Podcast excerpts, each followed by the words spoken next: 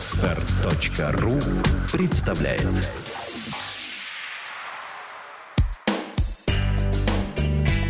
Кино на практике.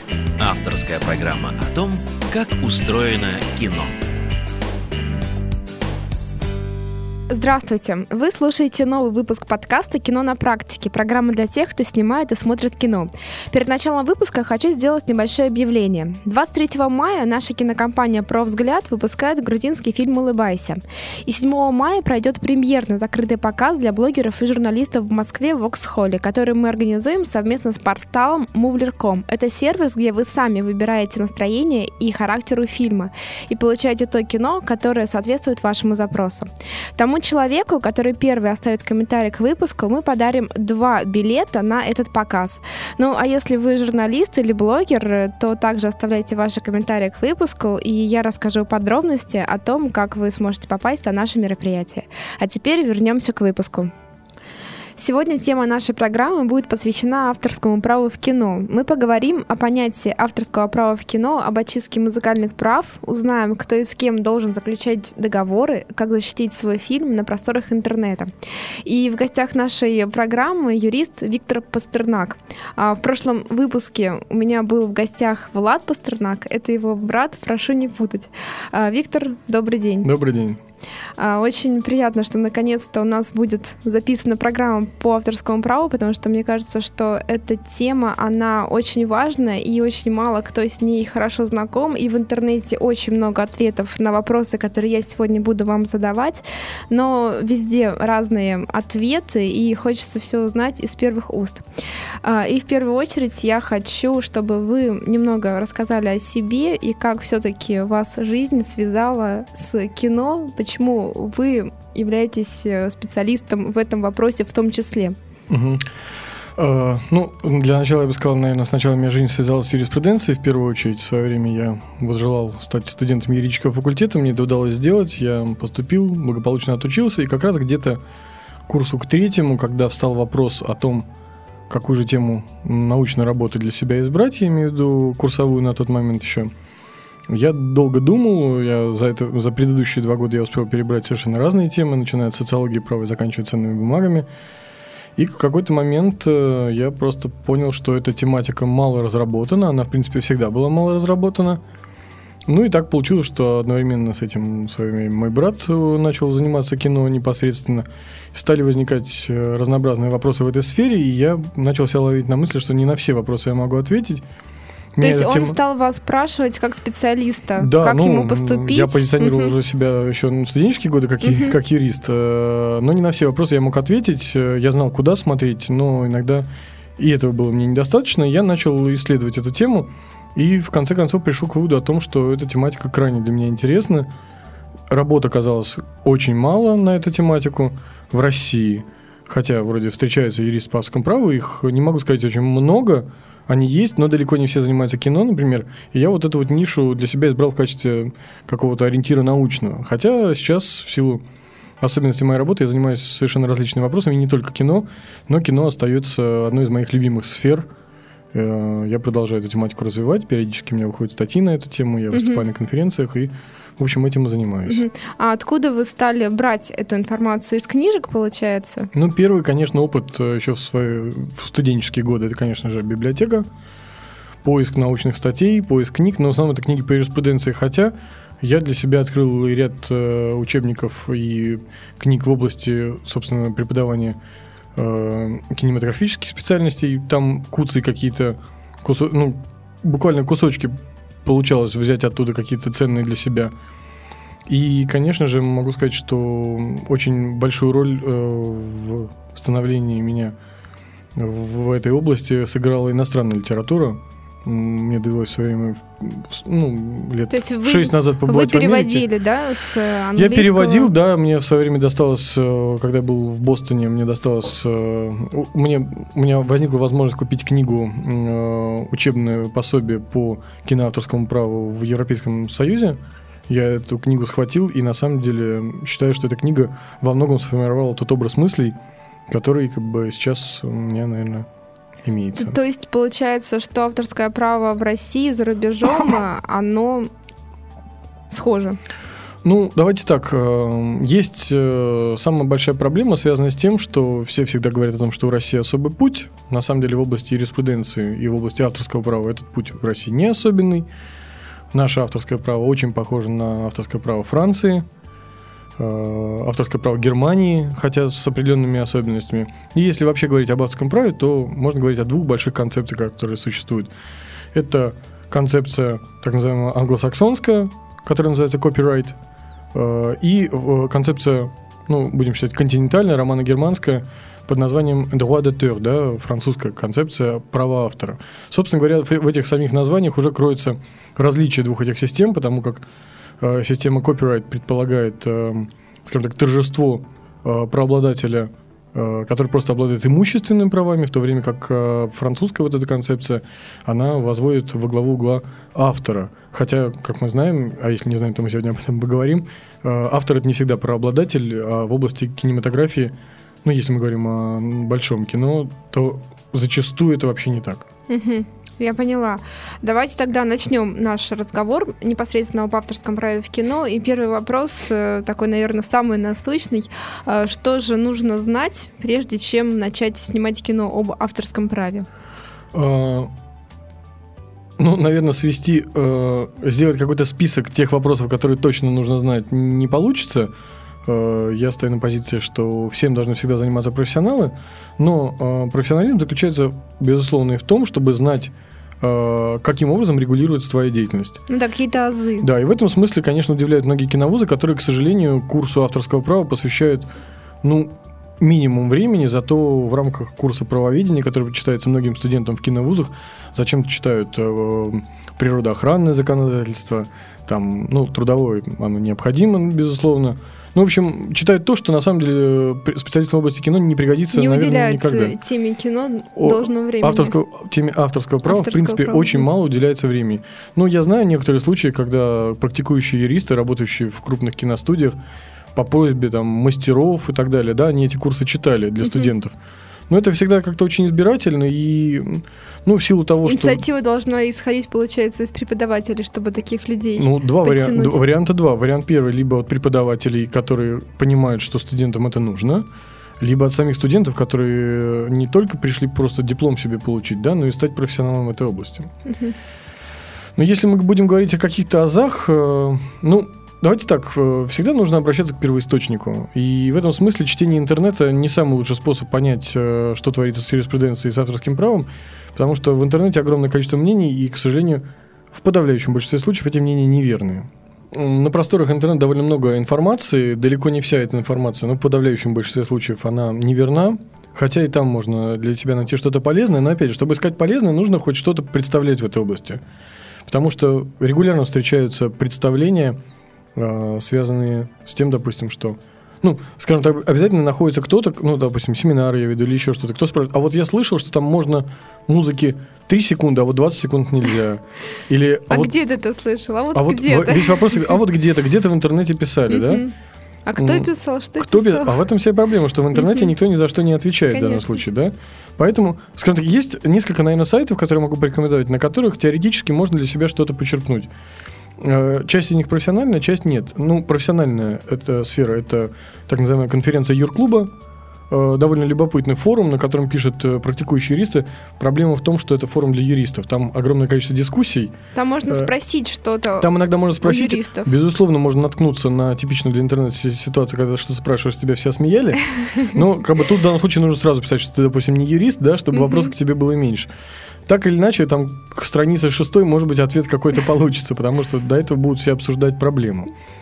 Э, Любопытный ресурс, э, опять же, больше такой юридический, конечно, это портал Право.ру, на котором есть, э, скажем так, э, рубрика, посвященная авторскому праву.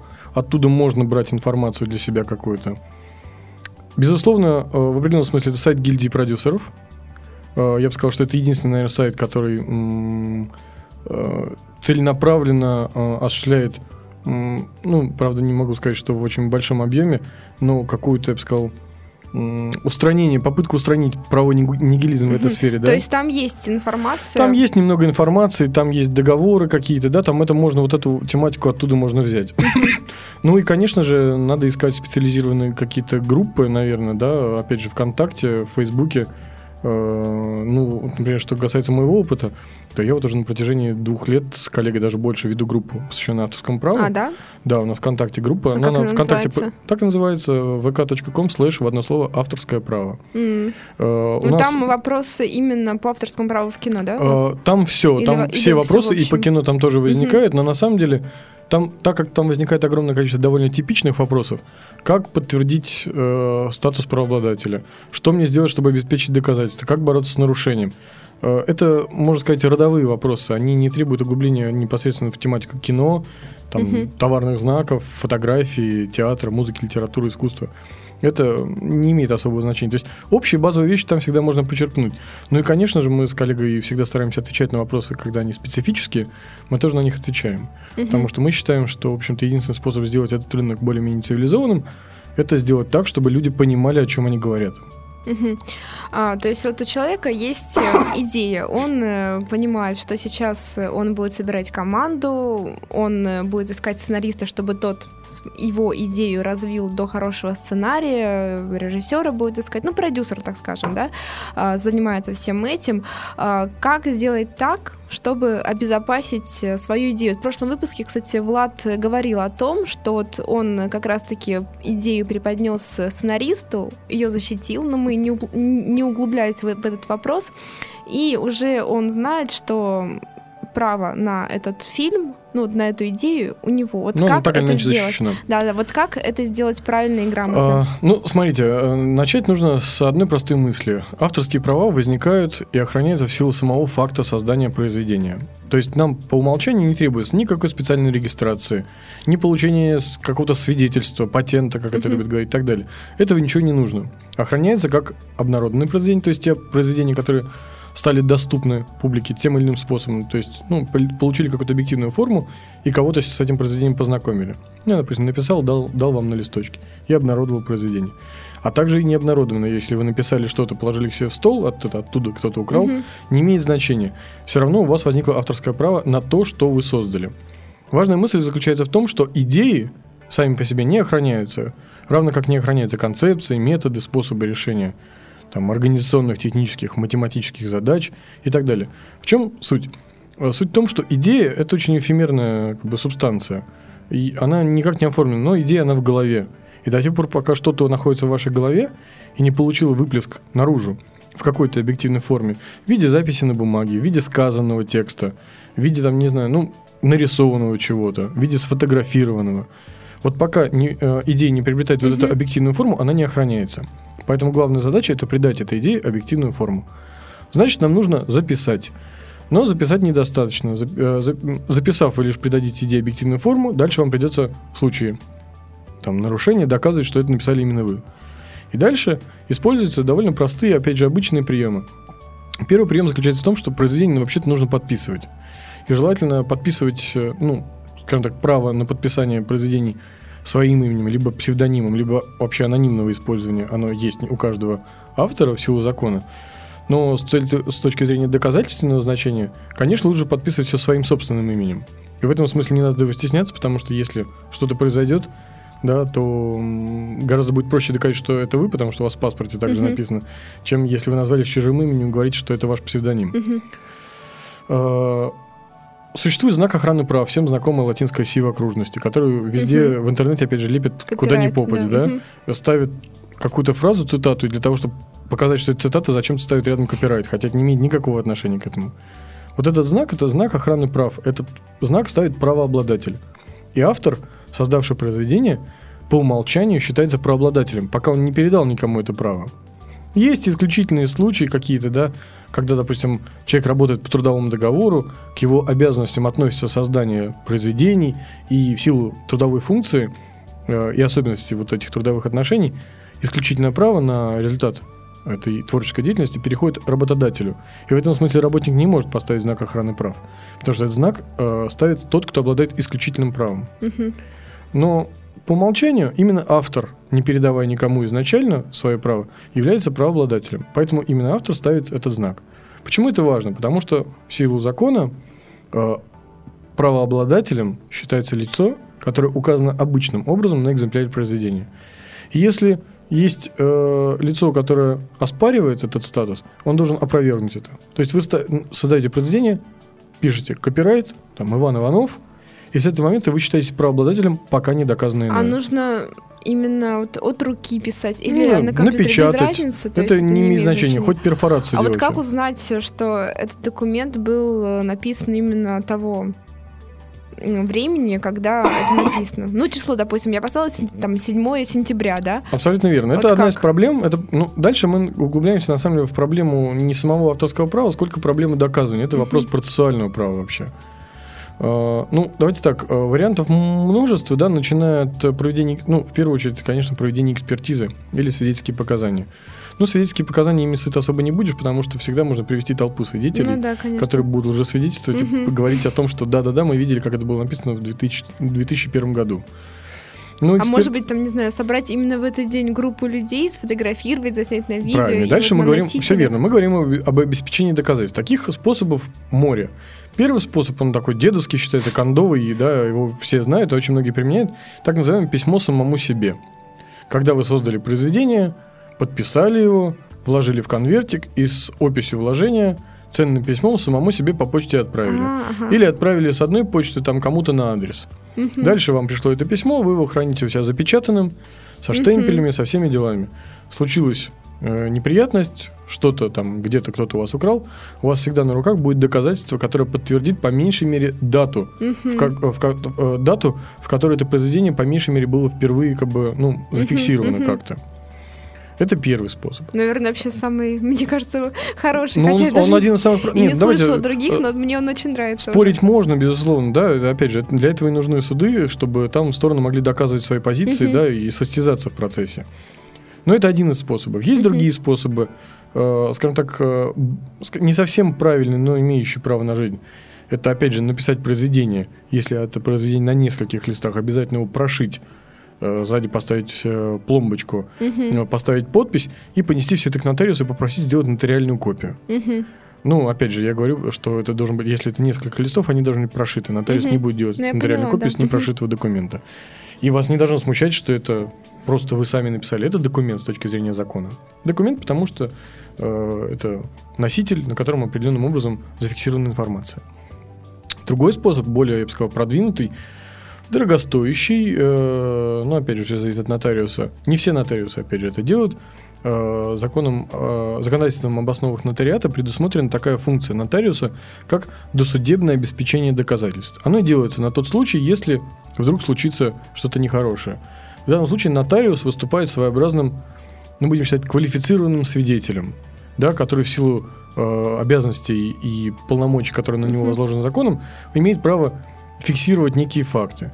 Нотариус осмотрит документ, который вы ему принесли, опишет его, да, возможно, снимет копию с него, пришьет это к протоколу осмотра, где будет написано, что по заявлению такого-то гражданина в связи с возможным нарушением его там авторских исключительных прав, был осмотрен вот такой-то документ. На документе там то-то написано, тогда-то, тогда-то, то-то, то-то. Все это будет прошито, у вас будет протокол осмотра доказательств. Угу. Вот. Есть другие способы направить, э, опять же, ну, вместо письма можно э, все это залить на болванку, допустим, и отправить болванку себе. Угу. Тогда вы еще сможете подтвердить, на каком компьютере это было сделано. Угу. Главное, сохранить компьютер к этому времени. И опять же, не надо ограничиваться российской действительностью. С точки зрения суда, не только российские документы являются доказательствами, э, поэтому во всем мире уже давно-давно, а, опять же в кино, практикуется регистрация произведений в библиотеке Конгресса США. Это делается в электронном виде. Вы отправляете э, сценарий на сайт, э, заполняете определенные формы, уплачиваете взнос, по-моему, в размере 35 долларов. Угу вам приходит номер регистрации сначала вашего заявления, и через некоторое время вам по почте, где-то через месяц-полтора, приходит бумажное свидетельство, на котором написано, что ваше произведение под таким-таким-то номером зарегистрировано в библиотеке Конгресса США. Это связано в первую очередь с тем, что э, США э, в течение длительного времени э, не являлся участником одной из международных конвенций, э, которая предусматривала э, фактически запрет э, государствам Э, вводить какие-то формальности для охраны прав. Именно по этой причине в Америке эти формальности существовали. И э, они как раз предусматривали охрану произведений, которые были зарегистрированы в библиотеке Конгресса. Мгм. И многие российские авторы этим пользуются. А правильно я понимаю, что это касается и полных сценариев в том числе? То есть, допустим, если Это мы... касается всего, если независимо мы- от формы. То есть э, это как раз-таки тот способ, когда вот мы хотим наш сценарий разослать э, в, в разные киностудии, еще что-то, то а, вот эти все способы, они как раз и контролируют э, авторское Ну, право. они позволяют, но в случае чего, иметь доказательства Мгм. того, что было что-то сделано, да? А много так вообще людей делают у нас в России?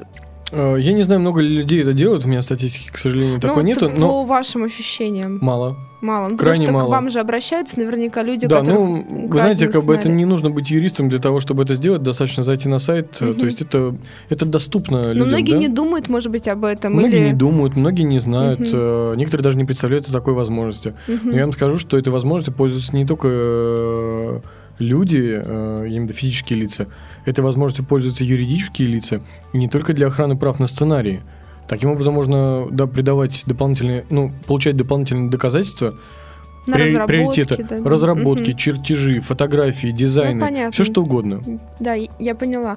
Хорошо, давайте вернемся к кино, и я хочу по- поговорить с вами вот об о музыке, об очистке музыкальных прав. На самом деле, наверное, такой очень насущный вопрос.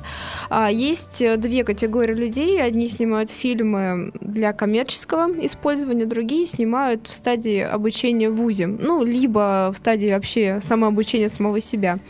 А, Хочется поговорить вот э, о двух этих э, о категориях. Вот если я студент, а, снимаю кино и много-много туда всякой интересной музыки вставляю. И потом эти фильмы, как правило, отправляются на кинофестивали. Часть из этих э, кинофестивалей потом эти фильмы показывают в рамках своих программ. Вот как тут э, правильно все делать, чтобы защитить себя, и нужно ли что-то делать человек, который просто обучается в ВУЗе с Ну, музыкальной давайте, очисткой? скажем так, ваш вопрос можно разделить на две части. Первая часть относится непосредственно к тем, кто создает эти фильмы. Вторая часть вопроса относится к тем, кто их под- впоследствии использует. Мгм. Ну, поговорим для начала о студентах. Первое, о чем должны помнить студенты, это о том, что они делают фильм. Их не должно волновать, студенческая это работа, не студенческая работа. Они делают фильм, они учатся быть профессионалами, и с этой точки зрения должны соблюдать те общие требования, которые предъявляются как к студентам, так и к мэтрам. Это не имеет значения. Закон нам говорит о том, что да, формально возможно воспроизведение в учебных целях. Воспроизведение это создание копии экземпляра, да, произведения Мгм. и так далее. Но проблема в том, что когда музыка используется в фильме, она не просто воспроизводится, она соединяется с аудиовизуальным произведением, то есть перерабатывается. Она может быть э, фрагментирована, да, э, там можно со звуком поиграть, да, можно сделать тут потише, тут погромче.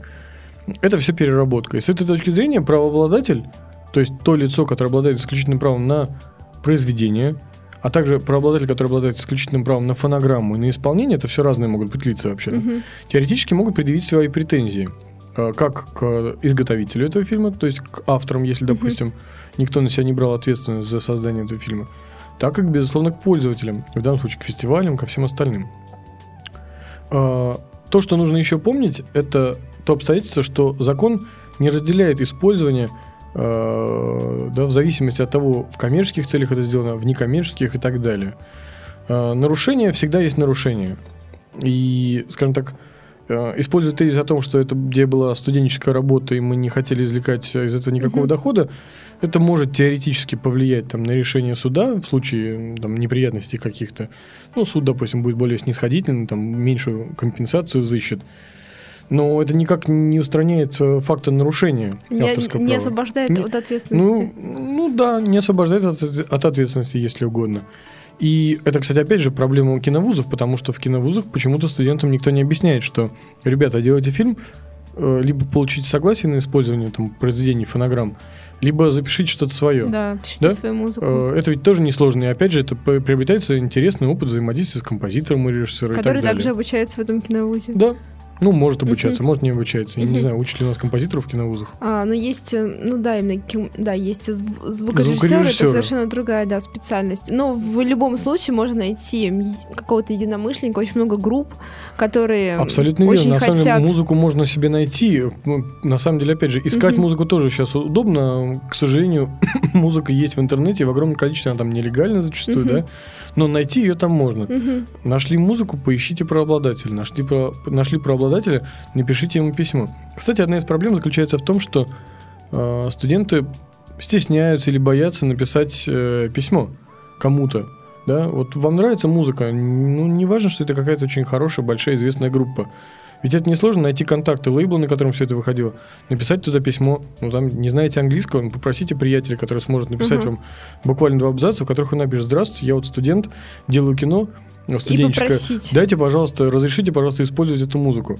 Ну, я более чем уверен, что, ну, наверное, в 85% случаев согласие такое можно И они получить. напишут отказ о том, что они требуют какое-либо Они не отка- вознаграждение. Нет, или как? дело не в отказе, это можно сделать некое лицензионное соглашение, оно Мгм. может быть не очень обширным, но с точки зрения российского права там должны быть некоторые, скажем, там моменты, Мгм. которые позволят э, с точки зрения российского права говорить о том, что лицензия выдана, что право предоставлено. Мгм. Э, опять же, эта лицензия может быть безвозмездная, то есть не обязательно деньги за это Мгм. получать.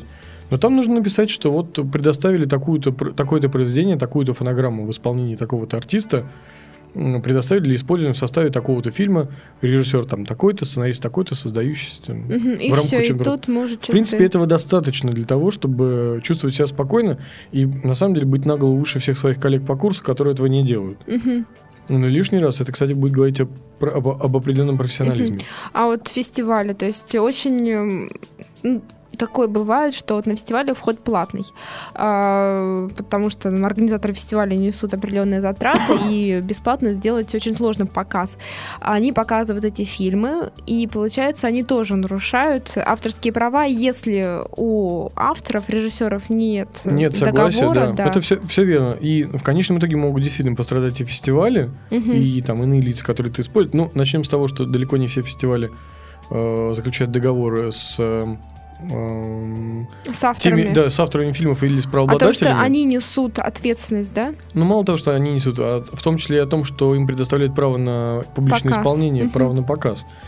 И в конечном итоге именно организаторы такого фестиваля ответственны за так называемое публичное исполнение музыкальных произведений, которые осуществляются в рамках демонстрации аудиовизуального произведения. Мгм. И, конечно, рискуют в данном случае фестивали. Ну, понятное дело, что, скажем так, заставить, наверное, всех авторов соблюдать авторские права, к сожалению, сейчас не получится. Но парадокс заключается в том, что э, авторы очень пекутся о своих правах и забывают о правах других авторов, Мгм. чей труд они используют э, в своих творческих А правильно, достижениях. вот, правильно ли я понимаю, что если у фестиваля э, заключен договор с автором о том, что они несут ответственность за их произведение, то это снимает э, некую ответственность э, с организаторов фестиваля? Скажем так, это основание для того, чтобы в случае, опять же, проблем и судебных каких-то разбирательств говорить об отсутствии вины организатора фестиваля, который предпринял все необходимые возможные меры для того, чтобы эту, эм, для того, чтобы минимизировать риски. В данном случае, не имея объективной возможности проверить статус правообладателя или там наличие договоров, э, он заключает договор, э, в котором э, получает гарантию от автора или от правообладателя, если автор с кем-то заключил договор, о том, что автор несет ответственность за то и гарантирует, точнее, то, что у него получены права на использование всех произведений, и Мгм. что к, ним, к организатору фестиваля не будут предъявлены какие-то претензии. Мгм. Это говорит, сейчас две Мгм. секунды, это позволит э, снять ответственность в виде там обязательности, обязанности выплатить компенсацию, но, конечно, не прекратит обязанность, прекра- э, не предоставит возможность дальше использовать этот объект. То есть организатор фестиваля все равно должен будет прекратить это нарушение и использовать оно в дальнейшем не сможет. Но по меньшей мере денег не будет платить. Мгм. Хотя, к сожалению, российская судебная практика, она очень, ну, скажем так, в области авторских прав она еще только-только строится, и каждый судебный процесс превращается в определенном смысле в э, испытание для практики, испытание для рынка. А вот если я хочу в своем фильме использовать э, Элвиса Пресли или ну вот каких-то других исполнителей, которые уже не существуют, так скажем. Э, Кому мне обращаться, где мне искать концы? Ну, смотрите, в первую очередь нужно помнить про сроки охраны. объектов авторских смежных прав, так произведение охраняется в течение всей жизни автора и 70 лет после его смерти, а фонограмма исполнения 50 лет. Э, ну, в течение жизни, соответственно, исполнителя или существования ну, жизни изготовителя и 50 лет после их смерти. Это значит, что произведения, произведения именно, которые были созданы лицами, которые умерли более 70 лет назад, могут использоваться без договора. Договор не надо ни с кем заключать. Бывает так, что классические произведения, например, ну, возьмем Моцарта. Моцарт умер гораздо uh-huh, раньше, чем 70 лет назад. Ну, да, да. А, но дело в том, что Моцарта играют различные оркестры. Это значит, что исполнители, изготовители фонограмм могут появиться хоть сегодня. Это значит, что вы не нарушите ничьих авторских прав, но нарушите смежные права изготовителей фонограммы. Ну, допустим, мы сейчас с вами сыграем на скрипках Моцарта, да, у нас с вами будет наша новая фонограмма. Если кто-то использует нашу фонограмму в своем фильме, он не нарушит авторских прав на произведение, но нарушит наши с вами права на исполнение, потому что мы исполнили сегодня. Я поняла. Да? Угу. И нарушит э, исключительные права на фонограмму. Поэтому не надо об этом забывать. Все, опять же, бегут получать согласие авторов музыки, но забывают про изготовителей фонограммы и про исполнителей. Угу. На это тоже нужно обращать внимание. Я поняла. А еще такой вопрос. Если, допустим, в фильме я напеваю какую-то мелодию или слово, да, припев, неважно, а, тогда что мне делать? Ну, просто я вот пою что-то, что-то пою, и это нужно тоже как-то защищать. Ну, давайте так. Если подходить к вопросу формально, я считаю, что в области юриспруденции ко многим вопросам угу. нужно относиться формально, а, то это все равно произведение. А, да, но там и это не фонограмма, это не это ваше исполнение. Допустим, если вы играете роль в фильме, это ваше исполнение фонограмма создается в момент записи звука, там на площадке или в, в период озвучания. Но произведение, оно все равно звучит. Оно звучит в переработанном виде. По меньшей мере, в данном случае есть переработка угу. и воспроизведение. Это значит, что нужно получать права на такое использование. То есть вас не должно смущать, что очень малая форма, да, или малый отрезок времени это используется. Переработка есть переработка музыка есть музыка. Вы же знаете, что вы напеваете, да? Угу. И в этом смысле у вас не возникает сомнений в том, что это такое-то произведение. Угу. Угу, Поэтому, то есть, а кому тогда, получается, нужно ну, обращаться? Ну, опять же, нужно искать правообладателя. Угу. Самый простой способ найти правообладателя – это обратиться в такую организацию, Браво, как да? Российское авторское общество. Это вообще организация, которая осуществляет управление правами на коллективной основе. Это значит, что эта организация собирает вознаграждение с пользователей за публичное исполнение произведений. Угу. Ну, у них есть по уставу ряд других правомочий. Э, эта организация не единственная, они, к сожалению, просто единственные, у кого есть так называемая государственная аккредитация. Но, по меньшей мере, для целей кино и для целей работы э, авторов над фильмами РАО нужно расценивать э, как, скажем так, большую-большую базу данных угу. куда всегда можно обратиться и попросить предоставить контакты тех или иных правообладателей, угу, скорее всего, вам их предоставят. Я поняла. Ну, они, правда, скорее всего, предложат еще дополнительно какие-то своих услуг, но не надо всегда сразу на все это соглашаться. Вы знаете, зачем вы к ним обратились. Лучше договор заключать всегда напрямую. Посредники ни к чему. Я поняла. А, Виктор, у нас время летит просто незаметно. У меня еще куча, на самом деле, вопросов. Мне кажется, что я вас приглашу еще раз. Но вот хочется мне вот, вот очень сегодня еще обсудить вопросы экранизации и по мотивам.